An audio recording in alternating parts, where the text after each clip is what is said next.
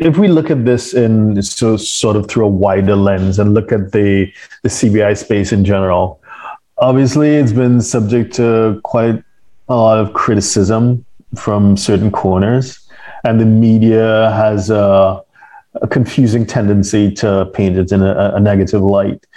And perhaps as a result of that public slash political pressure, we've seen some programs disappear or evolve. I'm thinking of Cyprus, which kind of disappeared, and the pressure being put on Portugal.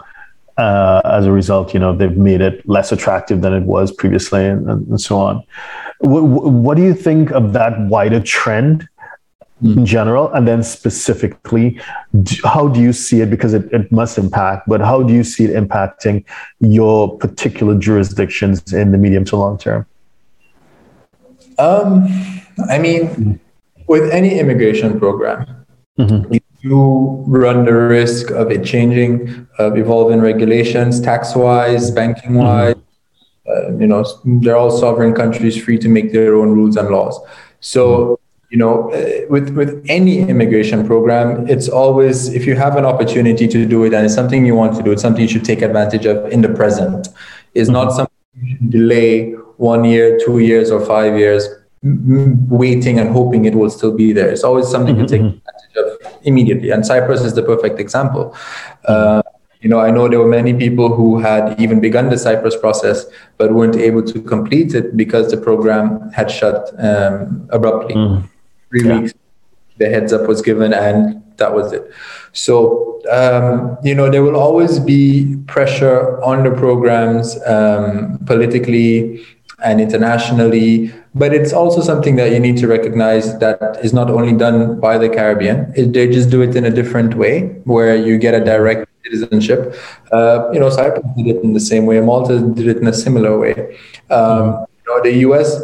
ultimately does it in a similar way with EB5, whereas they just give you residency and then you, you earn it.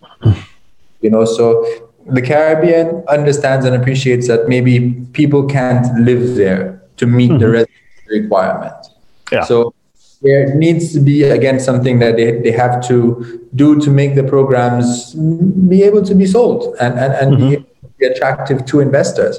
Uh, yeah. And that is then to therefore reduce the residency requirement as might you know might be available in, in Portugal or, or, or Greece or these places where people might actually conceivably can live. Um, and not to say you cannot live in the Caribbean, but the markets for doing business are a lot smaller in the Caribbean. Mm-hmm, mm-hmm. So sometimes the access to certain infrastructure, different things are not as available as in larger countries in Europe. So um, yes, the pressure is always going to be there, um, mm-hmm. but something that um, I believe the integrity of the programs will be to be kept up by the due diligence standards to make it almost a, a moot point um, mm. in that you know if we can let in only quality people to our programs that will uphold the you know international values that will you know not cause uh, negative influences in, in, in, Europe or UK with the visa free access, that kind of thing. Um, mm There's absolutely no reason why the programs can't continue. Um, and I think there's a very bright outlook for the, the, the short to medium to long term uh, viability of the program because they mm-hmm. do provide a good uh, economic uh, lifeline. I wouldn't even say lifeline, but uh, pathway for the government.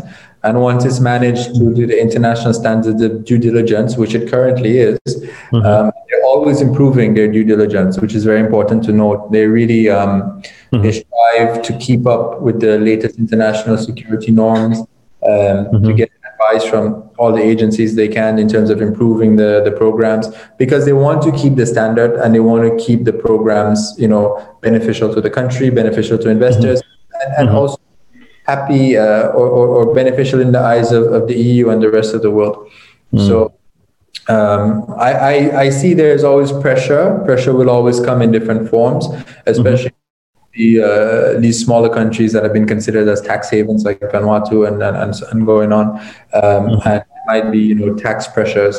Um, but these can be mitigated uh, by putting the right policies in place. And I believe the governments uh, mm. Are flexible enough and really are smart enough to to be able to work with their counterparts to ensure that everyone you know meets their objectives.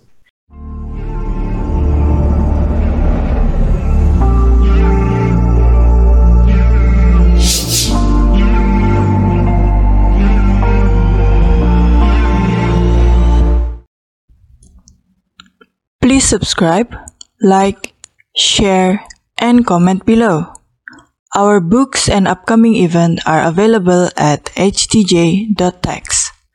Email us at help at htj.tax to engage us to advise on international tax or business matters.